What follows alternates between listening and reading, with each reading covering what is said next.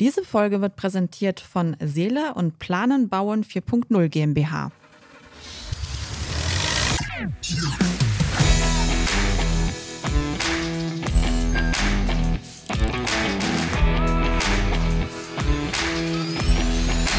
Technik aufs Ohr Spezial. Herzlich willkommen zu einer neuen Spezialfolge von Technik aufs Ohr. Wir widmen uns heute der Digitalisierung im Bau. Wie Bau-IT die Branche in die Zukunft führt, berichten unsere Gäste Jan Tulke und Fabian Schmidt. Fabian Schmidt ist Leiter Forschung und Entwicklung IT beim Fassadenbauspezialisten Seele. Jan Tulke ist Geschäftsführer der Plan Bauen 4.0 GmbH. Die Plan Bauen 4.0 spezialisiert sich auf Innovationsprojekte und Beratung im Bereich der Digitalisierung im Bauwesen. Unsere Gäste verbindet, dass sie im Rahmen des Technologieprogramms Smart Service Welt 2 des Bundesministeriums für Wirtschaft und Energie in Projekte involviert sind, die die Digitalisierung des Bauwesens vorantreiben und hier Plattformen entwickeln, von denen vor allem mittelständische Branchenvertreter profitieren. Doch dazu heute mehr im Podcast. Erstmal herzlich willkommen an beide Herren. Ja, herzlich willkommen. Vielen Dank auch für die Einladung. Sehr gerne. Ja, Herr Schmidt und Herr Tulke, berichten Sie doch einmal äh, selbst. Wie finden Sie in den Forschungsprojekten äh, genau zusammen und welche Aufgaben haben Sie da? Herr Tulke, ich würde einfach anfangen, vielleicht äh, Seele als Anwender. Wir sind Fassadenbauunternehmen, äh, mittelständisch geprägt. Nicht mehr ganz klein mit 1000 Mitarbeitern. Wir haben da auch eine eigene IT. Und was wir äh, vor den Projekten, vor den Forschungsprojekten gesehen haben, war einfach die Notwendigkeit, sich enger auszutauschen mit der Branche und aber auch mit, mit anderen äh, ja, Playern im Markt, andere äh, Branchen wie die Automatisierungstechnik. Und äh, Plan Bauen war für uns da ein, einfach ein wichtiger Multiplikator, weil es ein Netzwerkpartner ist, der einfach hier gut vernetzt und verwurzelt ist in, in der Bau-IT, in der Baubranche. Und ich denke, Digitalisierung ist in aller Munde, ist, ist für uns als Unternehmen einmal wichtig, ist aber auf der anderen Seite, glaube ich, für die gesamte Baubranche ein wichtiger Schlüssel. Wenn wir es richtig machen, können wir da die großen Themen Richtung Nachhaltigkeit äh, und äh, klimagerechtes Bauen, glaube ich, auch äh, heben und, äh, und Digitalisierung positiv nutzen. Ja, genau. Und äh, ähnlich ist es auch bei uns gewesen. Also äh, die, unsere Gesellschaft, die Plan Bauen 4.0, ist ja gegründet worden mit dem Ziel eigentlich, die Digitalisierung in der Baubranche zu unterstützen und zu koordinieren. Und einerseits haben wir zwar den Fokus auch auf die öffentliche Hand, also wir entwickeln die Strategie ähm, der auf Bundesebene der, der öffentlichen Bauherren und andererseits wollen wir natürlich auch die gesamte Wertschöpfungskette unterstützen. Und dabei befassen wir uns oft eben auch mit Innovationsthemen. Es geht darum, neue Technologien für die Baubranche äh, nutzbar zu machen, zu adaptieren. Demonstratoren aufzubauen, Leitfäden zu schaffen oder eben auch äh, ja, neue Standards äh, oder auch vorhandene Standards weiterzuentwickeln. Und da ist, sind eben geförderte Innovationsprojekte ein guter Rahmen, denn wir brauchen natürlich auch immer Partner konkret aus der Wirtschaft, ähm, die dort äh, Fachexperten bereitstellen, die konkrete Geschäftsinteressen auch haben, äh, diese Ergebnisse dann später auch zu verwerten. Denn wir wollen nicht, äh, dass Innovation dann in Forschungsberichten endet, sondern sie sollen dann eben auch in die Nutzung gebracht werden. Und insofern verbindet äh, Seele und uns Plan Bauen 4.0 eben äh, das Thema der modellbasierten Zusammenarbeit, das Building Information Modeling. Und daher haben wir dann eben auch jeweils als Konsortialführer äh, eines dieser Projekte initiiert und in einem Projekt auch ganz konkret zusammengearbeitet. Okay, super. Danke für die Erläuterung. Ja, BIM hatten Sie jetzt selber schon kurz angesprochen. Die Baubranche wird ja auch immer digitaler und BIM ist davon ja auch ein Baustein. Nichtsdestotrotz sagt man ja des Öfteren, das könnte alles noch ein bisschen besser sein oder man hat vielleicht die Digitalisierung auch so ein bisschen verschlafen. Was sind denn aktuell die Herausforderungen, speziell jetzt in der Baubranche? Ja, also ich, ich würde sagen, äh, die, die Umsetzung der, der BIM-Methode erfolgt derzeit ja doch sehr, sehr selektiv. Das mhm. heißt, ähm, man, man äh, setzt sie ein zur Unterstützung einzelner Geschäftsprozesse. Äh, wir sprechen da von, von sogenannten BIM-Anwendungsfällen. Und jeder Anwendungsfall hat dann eben äh, sehr unterschiedliche Anforderungen, Datenanforderungen, aber auch an die Art der, der Verarbeitung und Bereitstellung dieser Daten. Und hier ist die ganze Branche eigentlich noch so ein bisschen im, im Lernprozess, äh, wie dieses modellbasierte Arbeiten denn, denn eben äh, genau aussehen kann. Und in der Regel sind hier halt viele Komponenten involviert, viele äh, unterschiedliche IT-Produkte auf, sagen wir mal, Software-Ebene, auf äh, äh Bibliotheken, Inhaltsbibliotheken, IT-Dienste, aber auch natürlich Infrastruktur, Hardware, Cloud-Infrastruktur. Und das hat eben eine gewisse Komplexität, was für gerade für KMU-Unternehmen, also kleine und mittelständische Unternehmen natürlich durchaus eine, eine Herausforderung ist, wenn sie ganz am Anfang stehen, ähm, hier ihren eigenen Weg zu finden, sich einen Überblick zu verschaffen. Und ähm, genau da setzt eben dann eben auch unser äh, BIM Swarm Projekt an, äh, dort einen entsprechenden Marktplatz zu schaffen, wo diese äh, IT-Lösungen, die Produkte katalogisiert sind, wo man sie strukturiert äh, durchsuchen kann, sich einen Marktüberblick verschaffen kann. Und im Projekt Digital Twin haben wir dann eben auch konkret an Anwendungsfällen für die mobile Nutzung äh, von Modelldaten eben gearbeitet, weil man muss schon auch noch sagen, dass der Schwerpunkt bisher natürlich noch stark erst in der Planung ist, wo man natürlich die, die Modelle erstellt, auch im Büro. Aber wir wollen die Modelle natürlich in die Nutzung bekommen, ähm, in, in, der, in der Vorproduktion, in der, äh, in der Montage, äh, Installation auf der Baustelle und dann nachher auch im Betrieb. Ich, ich würde das ein bisschen ergänzen. Sie haben, Sie haben, genannt, äh, das Thema, die Baubranche hat es verschlafen. Ich würde das äh, aus der Wahrnehmung, die wir äh, vor den Projekten hatten, und die ist heute, glaube ich, immer noch die, die gleiche, äh, es hat die Baubranche nicht nur verschlafen, sondern die hat vieles auch verhindert. Äh, das okay. merkt man, wenn man äh, einsteigt in das Thema Breitbandausbau mit dem Thema Microtrenching, alternative Verlegetechniken. Da ist es der Tiefbau, da ist es die Bauwirtschaft, die da natürlich kein Interesse hat. Und das äh, ist der eine Punkt, da brauchen wir uns auch dann als Branche jetzt nicht beklagen, dass wir an vielen Stellen kein tolles, hochperformantes Netz haben. Da sind wir mit anderen natürlich, wir sind da nicht die einzigen, die da wahrscheinlich einen Auslöser dann äh, gespielt haben. Wenn man sich mit den Themen aber beschäftigt, merkt man, dass sie sehr lange zurückgehen. Also auch in den 80er Jahren industriepolitische Entscheidungen gefallen sind, wo man sich heute fragt, warum haben wir kein eigenen Kommunikationstechnikanbieter. Einfach weil damals ja gewisse Entscheidungen anders gefallen sind, äh, gewisse Förderziele auch anders waren. Und äh, das eine ist mal positiv, dass man das erkannt hat, dass es in der Breite, äh, dass es benötigt wird in der heutigen Zeit. Aber so ein schnelles Umsteuern ist eben, eben auch nicht äh, möglich. Aber so Förderprogramme sind da, glaube ich, wichtig, um diese, diese Themen zu vernetzen, aufzudecken und dann einfach auch jetzt äh, schneller, schneller zu agieren. Und im Bereich BIM ist es dann nochmal, das war für uns, warum wir uns dem auch geöffnet haben. Typischerweise machen wir Innovationen, Entwicklungen im Bereich Fassadenmarkt äh, für uns, für unsere Geschäftsmodelle. Und bei dem Thema Digitalisierung sieht man, dass man in so einem mittelständischen Unternehmen da sehr viel optimieren kann an Prozessen und auch Abläufen. Und wir kamen da immer an Grenzen, wenn es um eben die Schnittstellen zu Planern, zu Subunternehmen, zu Gebäudebetreibern äh, kommt. Und äh, das einmal zu, zu verstehen, warum das so ist, warum diese Schnittstellen schwierig sind, äh, das war so ein Antrieb zu sagen, da gehen wir jetzt rein in, in so ein Konsortialprojekt und äh, nehmen aber gleich auch, und das, das war am Anfang äh, sehr spannend, die, die tatsächlichen Meinungen von unseren Mitarbeitern mit. Und das sind halt bei so Themen mit, ja, wir gehen jetzt rein in das Thema Digitalisierung bis auf die Baustelle hier mit äh, Breitband und äh, dann so Augmented Reality Brillen, die einfach zu bedienen. Und dann äh, kriegen sie von Projektleitern einfach auch erstmal einen Kopfschütteln, weil die sagen, hey, wir haben begrenzte Ressourcen. Ich habe ein Team, ich soll die Probleme des Kunden lösen. Und was in den letzten Jahren passiert ist, ich brauche immer mehr Experten, die nur einzelne Aspekte bearbeiten. Das heißt die Bauphysik, Akustik, das heißt das Thema BIM, selbst hier äh, wird dann einfach gesagt, es hat sich nicht eingelöst. Ich brauche einen zusätzlichen Experten, der dann die Modelle exportiert, dass sie im richtigen Format sind und der Kunde will dann wieder was anderes. Und das sind alles Ressourcen, die mir am Ende des Tages nicht für die Problemlösung des Kunden zur Verfügung stehen. Und damit löst sich dieses Versprechen, dass es besser wird, nicht ein. Und das waren, waren so Themen, wo wir dann in der, in, natürlich als Entwicklungsabteilung in der Kritik waren und zu sagen, ja, okay, das müssen wir ernst nehmen. Wir können hier nicht einfach nur äh, weitermachen, sondern wir müssen da tief ins Unternehmen dann äh, auch die Mitarbeiter einbinden und, äh, und diese Bedenken wahrnehmen. Und die Bedenken gibt es an vielen Stellen, die gibt es auch in Planungsbüros.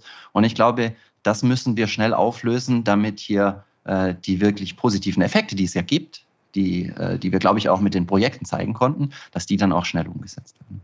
Mhm. Ja, also vielleicht kann ich da auch nochmal drauf eingehen. Also ich glaube, ähm, äh, es gibt ja auch eben strukturelle Gegebenheiten in, in der Baubranche. Also ich glaube nicht, dass jetzt auch in der Vergangenheit ähm, die Baubranche insgesamt äh, Digitalisierung nicht wollte, sondern äh, es ist eben genau diese kleinteilige äh, Organisationsstrukturen in der Baubranche, äh, wo es eben schwierig ist, als Einzelner ähm, etwas äh, zu bewirken, weil ähm, ich sag mal, in, in, in größeren Projekten arbeitet ja eine Vielzahl von Unternehmen äh, zusammen, die natürlich auch unterschiedliche Arbeitsweisen, unterschiedliche IT-Produkte im Einsatz haben.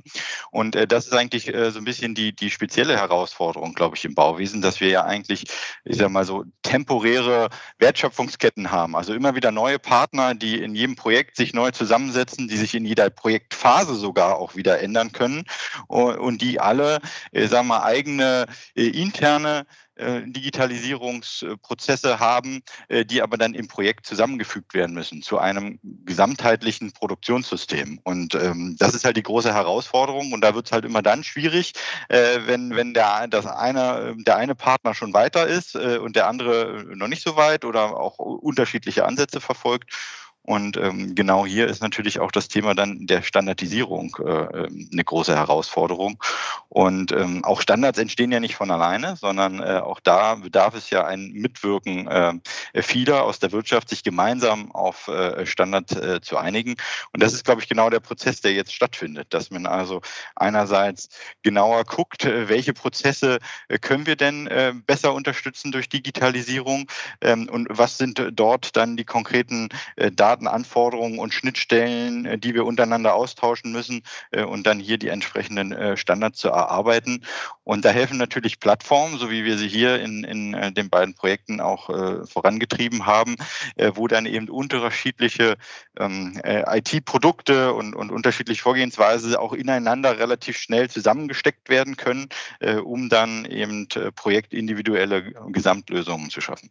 Ich, ich kann dem nur, nur beipflichten. Also diese strukturellen äh, Gegebenheiten, die, die sind da und die sind ja auch positiv, das muss man ja sagen. Da gibt es ja positive Aspekte, weil äh, die, diese kleinteilige Strukturierung ist auch ein Thema mit Qualität und Individualisierung, weil man in der Fläche viel besser auf gewisse Gegebenheiten eingehen kann. Hat natürlich bezüglich solcher Prozesse und gleichen Vorgehensweisen eine Schwierigkeit. Aber deswegen glaube ich, muss da äh, einfach das Handwerk, äh, die, die Planer, alle, die hier in solchen kleinteilig strukturierten Bereichen tätig sind im Bau, die müssen da sich konsolidieren. Und da hilft natürlich dann so, helfen dann Verbände und helfen auch so Einrichtungen und Gesellschaften wie eben Plan bauen, dass man das bündelt. Und das ist, glaube ich, wichtig. Und da müssen wir, glaube ich, alle hier zusammenarbeiten an der Stelle, damit wir das Thema voranbringen, weil äh, auch für die, für die Architektur und die Qualität unserer gebauten Umwelt äh, ist es, glaube ich, äh, kein Weg zu sagen, wir gehen jetzt hier einen, einen, britischen Weg zum Beispiel mit einer Konsolidierung von dem Planermarkt. Das wird, glaube ich, für uns ist das der, vielleicht der falsche Weg oder auch sicherlich in der Breite bei den Architekten und Ingenieuren als nicht der richtige Weg gesehen. Ja, man sagt ja auch immer so schön, das ist historisch alles so gewachsen und es geht ja dann auch eher darum, dass man jetzt quasi die Herausforderungen begeht. Und da haben Sie ja super Lösungen. Mich würde jetzt mal interessieren, wie das in der Praxis genau äh, abläuft. Also Planung, Ausführung und Betrieb von Bauwerken einfach vernetzt. Wie können da jetzt konkret Ihre Projekte, also zum Beispiel BIM Swarm, ähm, helfen?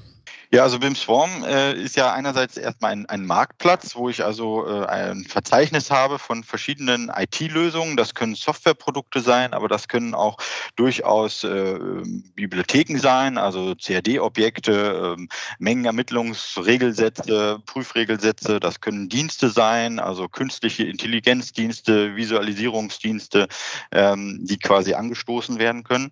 Und äh, auf Swarm kann ich mir dort ein, ein, ein Überblick verschaffen. Ich kann ähm, auch bezüglich dieser BIM-Anwendungsfälle, also die Prozesse, die äh, von diesen Produkten unterstützt werden, äh, suchen und ich kann dann eben auch mich informieren über Unterscheidungskriterien äh, der verschiedenen äh, Marktangebote. Ich kann ähm, insbesondere auch Qualitätskriterien, also es gibt ja auch schon aus der Vergangenheit eine Vielzahl von äh, Zertifizierungen beispielsweise für einzelne Datenschnittstellen. Die sind noch im Markt relativ wenig bekannt. Also hier ging es auch darum, das ein Stück weit sichtbar zu machen. Ähm, und ähm, dann kann ich natürlich auch diese Komponenten ähm, ja, miteinander kombinieren, mich informieren, äh, welches Produkt, was ich vielleicht schon äh, im Einsatz habe in meinem Unternehmen, äh, mit anderen Produkten zusammenspielt, um dann eben gesamtheitlich Anwendungsfälle äh, zu unterstützen. Weil, ähm, wie gesagt, in der Regel sind viele Komponenten notwendig, um dann äh, so eine entsprechende äh, Gesamtunterstützung eines Prozesses äh, zu realisieren. Und es betrifft nicht nur mich als einzelnes Unternehmen, sondern im Projekt arbeite ich eben auch mit anderen zusammen. Da brauche ich auch Daten von anderen oder ich stelle Daten bereit. Äh, und auch genau hier kann dann äh, die Swarm-Plattform eben entsprechend unterstützen, indem sie dort, ähm, ja, ich sag mal, so ein bisschen von der Vision her organisationsübergreifende Workflows ermöglicht. Ich kann also Toolketten konfigurieren. Wir haben einen zentralen Anmeldeservice, einen sogenannten äh, Single Sign-On, sodass ich mich nicht bei jeder einzelnen, ähm, bei einzelnen Software, die ich jetzt äh, in meinem Gesamtprozess benötige, ich wieder individuell anmelden muss, sondern ich kann das einmal zentral machen und das äh, gilt dann für alle Produkte, die ich dort äh, eingebunden habe, egal auch wenn sie von unterschiedlichen Herstellern kommen. Und ich kann dann dort eben auch diesen Datenaustausch auf Basis von, von offenen Standards äh, realisieren, ähm, ähm, ja, um dann wirklich digitale Prozesse zu haben und nicht, wie es jetzt vielleicht in der Vergangenheit war, eben punktuell unterstützt äh, einzelne Prozesse, aber dann äh, quasi für die nachgelagerten Prozesse ist ja heutzutage eigentlich noch manuell den Datenübertrag machen muss. Ja, bei Digital Twin äh, gehe ich da vielleicht drauf ein. Die, die Thematik, äh, die, die greift das auf. Äh, und zwar aus dem äh, Thema auch, dass es, äh, wie das Jan für BIM äh, Swarm und für die Swarm-Plattform gezeigt hat, mit den Softwarelösungen für die Baubranche, gab es und gibt es für Fertigungen ein, ein Ökosystem, das nennt sich Scale It. Äh, das ist offen. Ist auch ein Web-App-Store, wo man äh, eben kleine Dienste für die Automatisierung der Fertigung bereitstellen kann, vernetzt, kann, vernetzen kann und äh, das wurde bei uns im Projekt äh, von Zeiss eingebracht. Die haben das äh, mit äh, anderen Automatisierungstechnikern äh, über ein BMBF-Projekt, also auch ein Konsortialprojekt entwickelt. Und wir haben in, in den Aspekten der Offenheit und der flexiblen Anwendung von diesen Scale-Technologien äh, gesehen, dass es eine gute Basis ist, um äh, nicht nur eine Plattform zu, zu schaffen, um äh, dann die ganzen Probleme einer ganzen Wertschöpfungskette zu lösen, sondern äh, ich kann damit sehr einfach kompatible Plattformen äh, sozusagen im Fließband äh, erschaffen. Und das war für uns ein, ein, wichtiger Aspekt, weil wir gesehen haben, es gibt immer wieder diese Bedenken der Datenhoheit und der Trennung der Systeme, dass man äh, als Planer seine eigenen Systeme haben will, als Fertiger auch vielleicht sogar offline in der Fertigung, die gar nicht am Internet haben will und trotzdem solche Cloud- und Webdienste nutzen will. Und äh, Scale-It bietet eben diese Durchgängigkeit und diese Möglichkeit. Und da haben wir gesagt, das ist ein Punkt, den wir da äh, aufgreifen und äh, ja, äh, diese, diese offenen Technologien für das Bauwesen weitertreiben und weiterentwickeln. Das beginn, äh, hat dann begonnen mit Use Cases für, für den äh, Gebäudebetrieb, weil wir da gesehen haben, wir haben Fassaden, die sind mit Sensoren bestückt und ich kann dann so eine Plattform an so ein Gebäude als Edge-Infrastruktur bringen, kann meine Dienste da dann installieren und vernetzen, kann sie auch dann schnell und äh, kleinteilig, modular äh, weiterentwickeln. Und äh, dann sind wir eben rein in diese größeren Baustellen und die größeren Themen, gerade wo es dann um die Schnittstelle Planung, Ausführung geht, mit den Gebäudedatenmodellen, die iterativ auszutauschen, nachvollziehbar das Ganze zu machen, das immer aber nicht komplett neu entwickelt, weil da gibt es ja viele Entwicklungen und Standardisierungen mit IFC, mit Building Smart, äh, mit äh, auch im, im Bereich der Automatisierung, ja, mit, mit dem JSON-Format, was da sehr populär ist. Und die, diese Themen haben wir äh, gebündelt und äh, dann am, am Ende auch mit, äh, der, mit einem flexiblen Zugang zu den Endgeräten äh, uns, uns überlegt, wie, wie können wir das äh, bewerkstelligen. Also ob ich von der Workstation drauf zugreife oder über ein Tablet. Das geht noch relativ einfach über eben solche Web-Apps, also über den Browser dann auf diese Dienste zuzugreifen. Und äh, dann aber solche äh, Virtual und Augmented Reality Brillen äh, dann da auch anzubinden, dass die eben auch diese Daten konsumieren können und ich damit interagieren kann und das aber alles dynamisch und äh, mit äh, einem äh, geringen Aufwand das dann zu implementieren, weil wir eben immer im Hinterkopf haben, am Ende muss so ein Projektteam das äh, einfach nutzbar haben, jetzt in unserem Fall für Seele. Äh, das, was wir aber da als Anforderung haben, ist die gleiche Anforderung, die am Ende ein äh, ein kleiner Zimmermannsbetrieb oder ein Planungsbüro mit fünf Leuten auch hat. Das muss im Prinzip eine Person äh, sehr schnell überblicken, muss in die Themen reinkommen und muss einen, einen schnellen Erfolg bei, dem bei der Implementierung von solchen Technologien dann erreichen. Und ich denke, das konnten wir zeigen, wie das geht. Wir konnten es auch anwenden an, an unterschiedlichen Stellen, um dann zu sehen, okay, was sind da die Vor- und Nachteile. Und äh, ich denke, wir geben es einmal zurück an die, an die Scaled Community. Da, die, da gibt es auch eine Genossenschaft, die das weitertreibt. Und äh, zum anderen natürlich hat sich aus dem Projekt heraus entwickelt, dass mehrere Partner jetzt äh, die, diese Plattformtechnologien und eigene Plattformen auf Basis von Scale dann auch betreiben und einsetzen. Mhm. Okay, schön weitergewachsen. Genau, also wir haben ja auch diese beiden Plattformen sogar noch miteinander verbunden, also BIM-Swarm und, ja. und, die Scaled-Plattform, weil sie ja ein bisschen unterschiedliche Ausrichtungen auch haben. Äh, und auch das hat, hat gut funktioniert. Und ähm, was vielleicht auch nochmal wichtig war, ist natürlich immer dieses Thema auch des Datenaustauschs. Und gerade wenn das über mehrere äh, Unternehmen, mehrere Organisationen hinweg geht, ist das natürlich auch immer eine Frage der, der IT-Sicherheit. Wie mhm. kann ich aus gesicherten Firmennetzwerken äh, ähm, zugreifen und die Daten übergeben? Und da ist es immer einfacher, auch einen, einen, einen Zwischenspeicher sozusagen zu haben, sodass ich also äh, nicht in fremde Netze reingreifen muss, sondern mir quasi aus einem neutralen Zwischenspeicher sozusagen Daten äh, dort ablegen und, und ähm, äh, wieder abgreifen kann. Und in dem Rahmen haben wir auch die Standardisierung vorangetrieben, also insbesondere mit, mit der Dienstback der 91391 zu einer gemeinsamen Datenumgebung, ähm, wo also ähm, ja einerseits nochmal auch spezifiziert wurde, was ist sowas, englische Abkürzung Abkürzung CDE für Common Data Environment, wo wir also die Anforderungen daran spezifiziert haben und dann auf der anderen Seite aber auch ein, eine offene Programmierschnittstelle, die ersten äh, äh Grundzüge dafür entwickelt haben, damit eben in so eine Plattform auch unterschiedliche Werkzeuge, IT-Produkte äh, sich integrieren können. Und äh, das ein großer Erfolg momentan auch. Äh, es wurde weiterentwickelt dann auch als äh, Open Document API von Building mhm. Smart mhm. auf internationaler Ebene.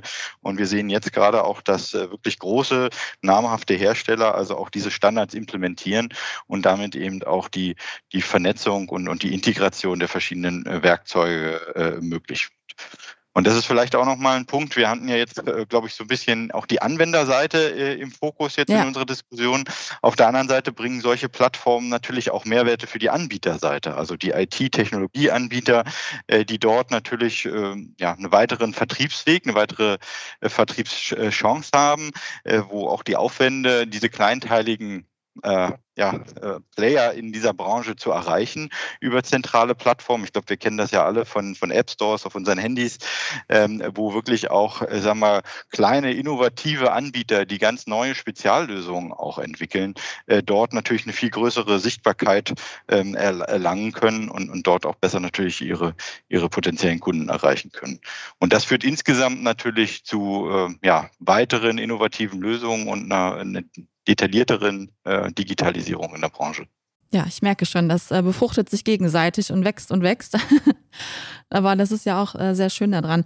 Ähm, ich habe noch eine kurze Frage, Herr Schmidt. Sie hatten ja eben äh, VR und AR kurz angesprochen. Ähm, das ist aber keine Voraussetzung, um die Plattform zu nutzen. Das wäre so ein Zusatzgadget. Wenn ich jetzt auch in meinem Betrieb zum Beispiel Augmented Reality benutze, dann könnte ich das quasi auch anbinden. Äh, genau, also okay. ich, muss, mhm. ich muss es nicht. Das Thema war für uns äh, spannend, um auch äh, vor allem ähm, eben in die, äh, in die Thematik einzusteigen, was ist vielleicht das Endgerät für die Baustelle, damit ich zukünftig die Hände frei habe. Klar mhm. sind da hardware-technische Hürden heute noch da, weil die Brillen einfach nicht den Komfort und die äh, auch das Thema Gegenlicht und Arbeitsbedingungen, das, das äh, ist sicherlich noch, äh, braucht da noch Entwicklung. Man weiß auch gar nicht, ob es überhaupt kommen wird. Für uns war aber an der Stelle wichtig, weil es ja ein, ein, ein neues äh, Device ist, wo dann auch dreidimensional äh, in so einer HoloLens zum Beispiel Gebäudemodelle angezeigt werden können, zusätzliche Daten eingeblendet werden können. Ich muss mir da auch Gedanken machen zum Thema, wie baue ich diese Szene auf. Das haben wir sehr gut auch mit dem Partner Fraunhofer Heinrich Herz Institut erarbeiten können. Ah, ja. Und auch da geht es rein in die Richtung Standardisierung mit Etsy, weil das, was wir da in Digital Twin mit den drei Use Cases gemacht haben, dient da auch als Blaupause für die Beschreibung, wie man solche Szenen dann tatsächlich auch äh, aufbaut und erfasst. Und äh, da geht es sozusagen, hat dann einfach auch einen Effekt in Richtung Standardisierung, um äh, hier äh, auf der Ebene im Bereich XR auch dann äh, eine Basis zu bilden. Und aber das, das andere Thema, ist einfach, äh, wir kriegen damit auch große Datenmengen äh, zur Verfügung gestellt, weil eben über diese großen Modelldaten, die dann da gestreamt werden müssen, ich dann auf einmal auch die, die Fragestellung eben habe, das war auch ein Punkt, 5G, Mikrowellentechnologie, funkbasierte Technologie auf der Baustelle, um dann auch diese vielen Daten, wenn viele Gewerke mit solchen Medien äh, arbeiten, dann tatsächlich auch zur richtigen Zeit dann äh, transportieren zu können mit der richtigen Latenz. Ähm, und das aber dann eben auch äh, als Mesh-Netzwerk selbst koordiniert, weil sie auch wieder den Werker vor Ort, dem können es dann nicht sagen, du, die, die, Antenne darf da jetzt nicht wackeln und die darf nicht verschoben werden, ja.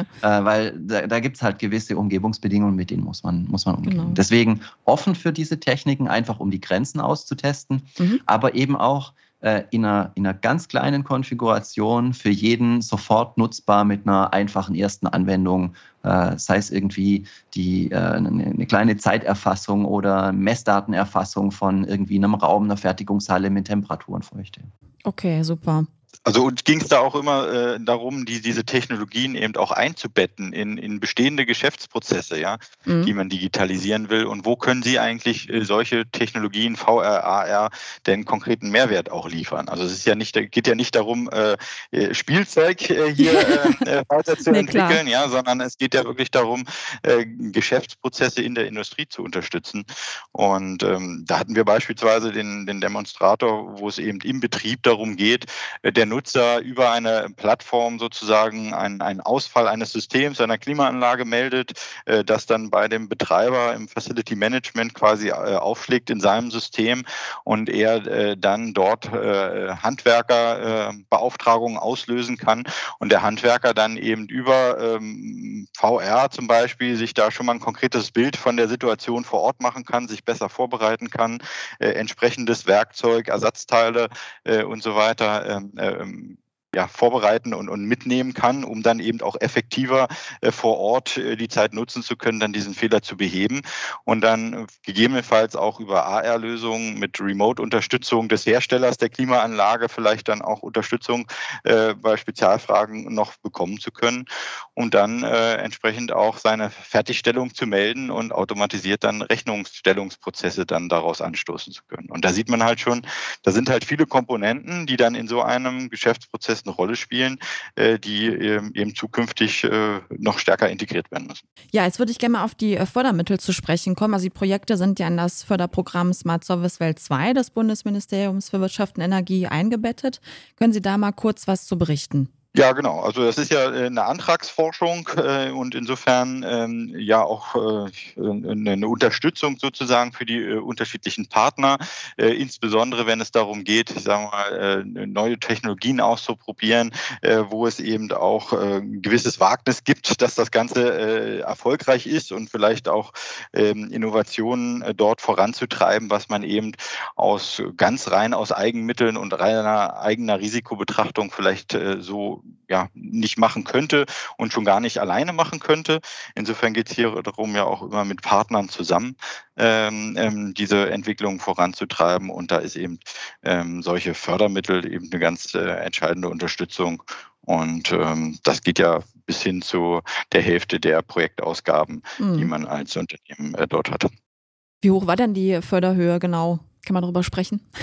also bei Digital Twin war das Gesamtvolumen an 7,8 äh, Millionen Euro und mhm. die Förderung lag, glaube ich, am Ende bei so 4,5. Okay. Äh, und äh, aber neben dem, dem Thema der Förderung das war, ist, ist für uns als Seele auch äh, davor immer ein Thema gewesen. Wir haben nie davor Förderprojekte gemacht, weil wir gesagt mhm. haben, die Innovationen, die wir machen, die, die müssen sich sowieso rechnen. Mhm. Das Thema, was für uns da den Ausschlag gab bei den Konsortialprojekten, war, war tatsächlich das Netzwerk auch mit äh, den Partnern, also gerade Fraunhofer, mit Zeiss, mit Werner Sobeck, ähm, mit Telegärtner auch, die, äh, die äh, Steckertechnik, Netzwerktechnik machen, äh, das und, und eben mit Plan bauen auch. Äh, und das war, war wichtig, weil, weil man da einfach äh, sehr schnell auf einem neutralen Boden einen, einen offenen Austausch äh, hat. Und den haben wir, das haben wir vor allem gemerkt mit, mit Werner Sobeck. Wenn Sie da sonst in Projekten drin sind, dann haben Sie immer die Projektkonstellation. Da entwickeln Sie schon mal was, bringen gewisse Dinge voran.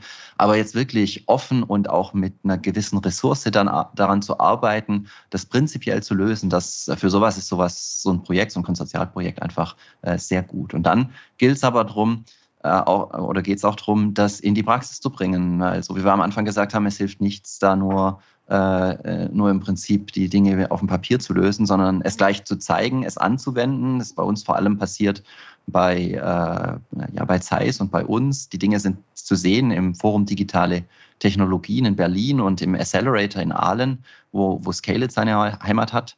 Und äh, ja, das sind, glaube ich, die, die, die wichtigen Impulse, die man dann eben geben kann und wo man auch einen, einen Mehrwert für so eine ganze Branche oder für, äh, gewisse Bereiche der Wirtschaft dann auch, äh, ausströmen kann.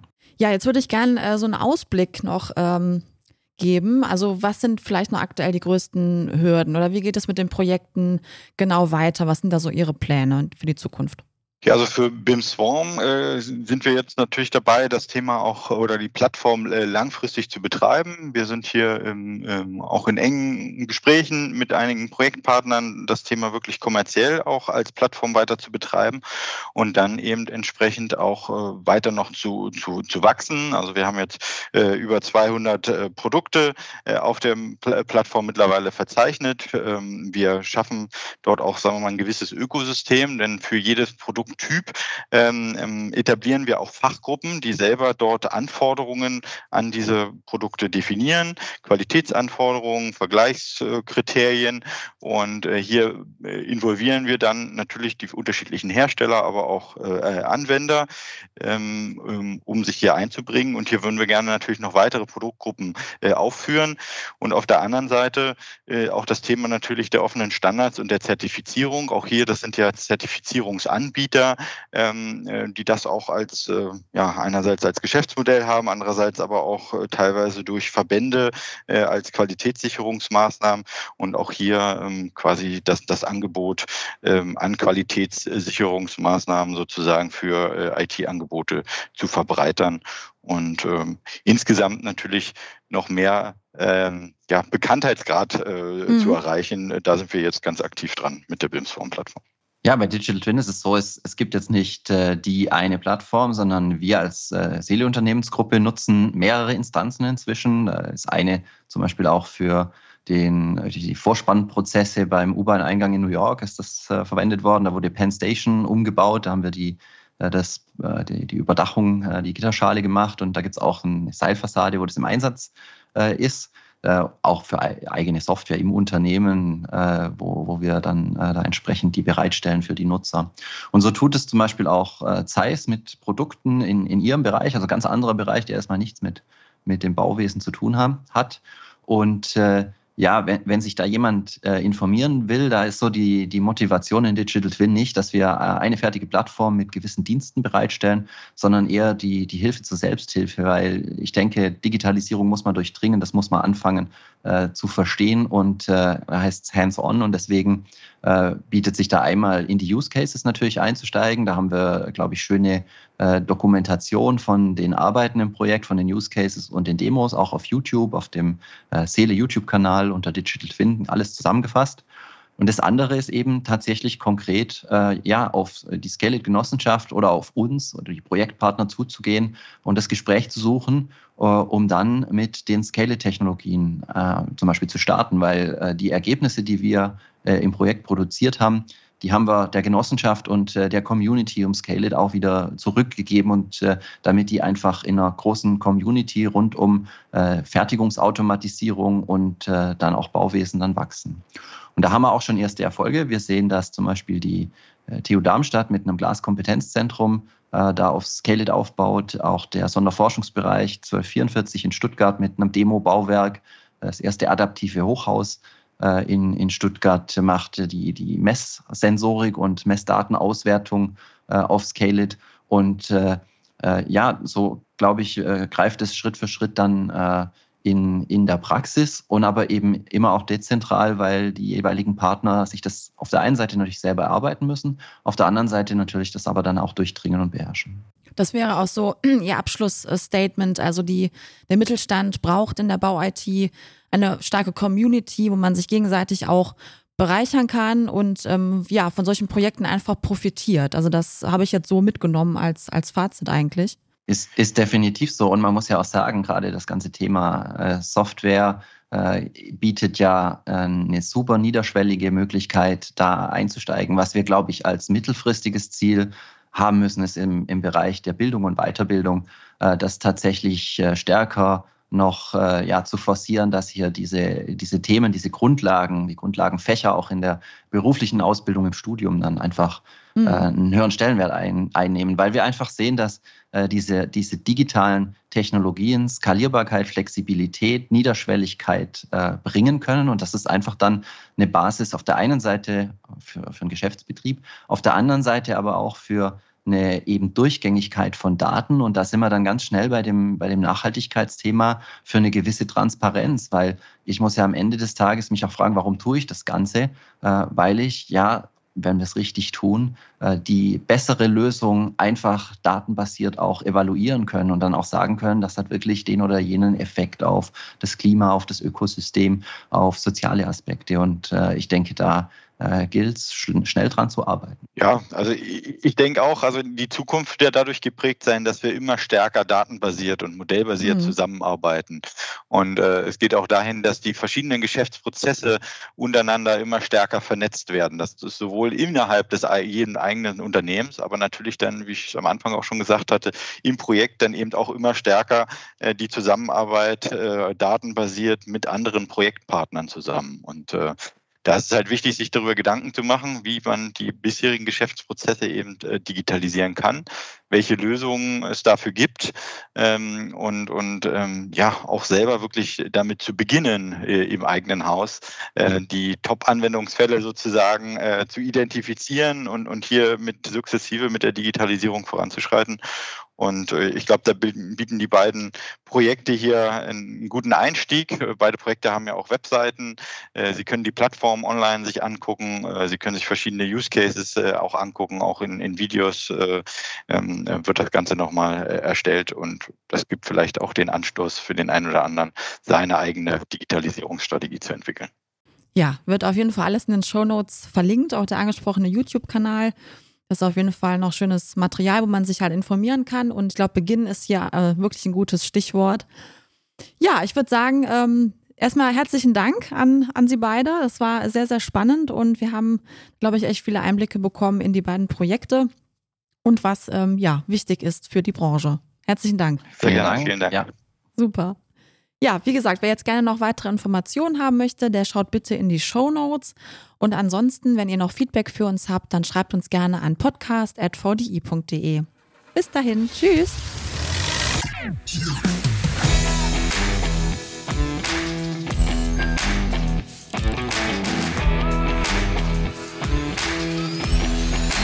Technik aufs Ohr Spezial.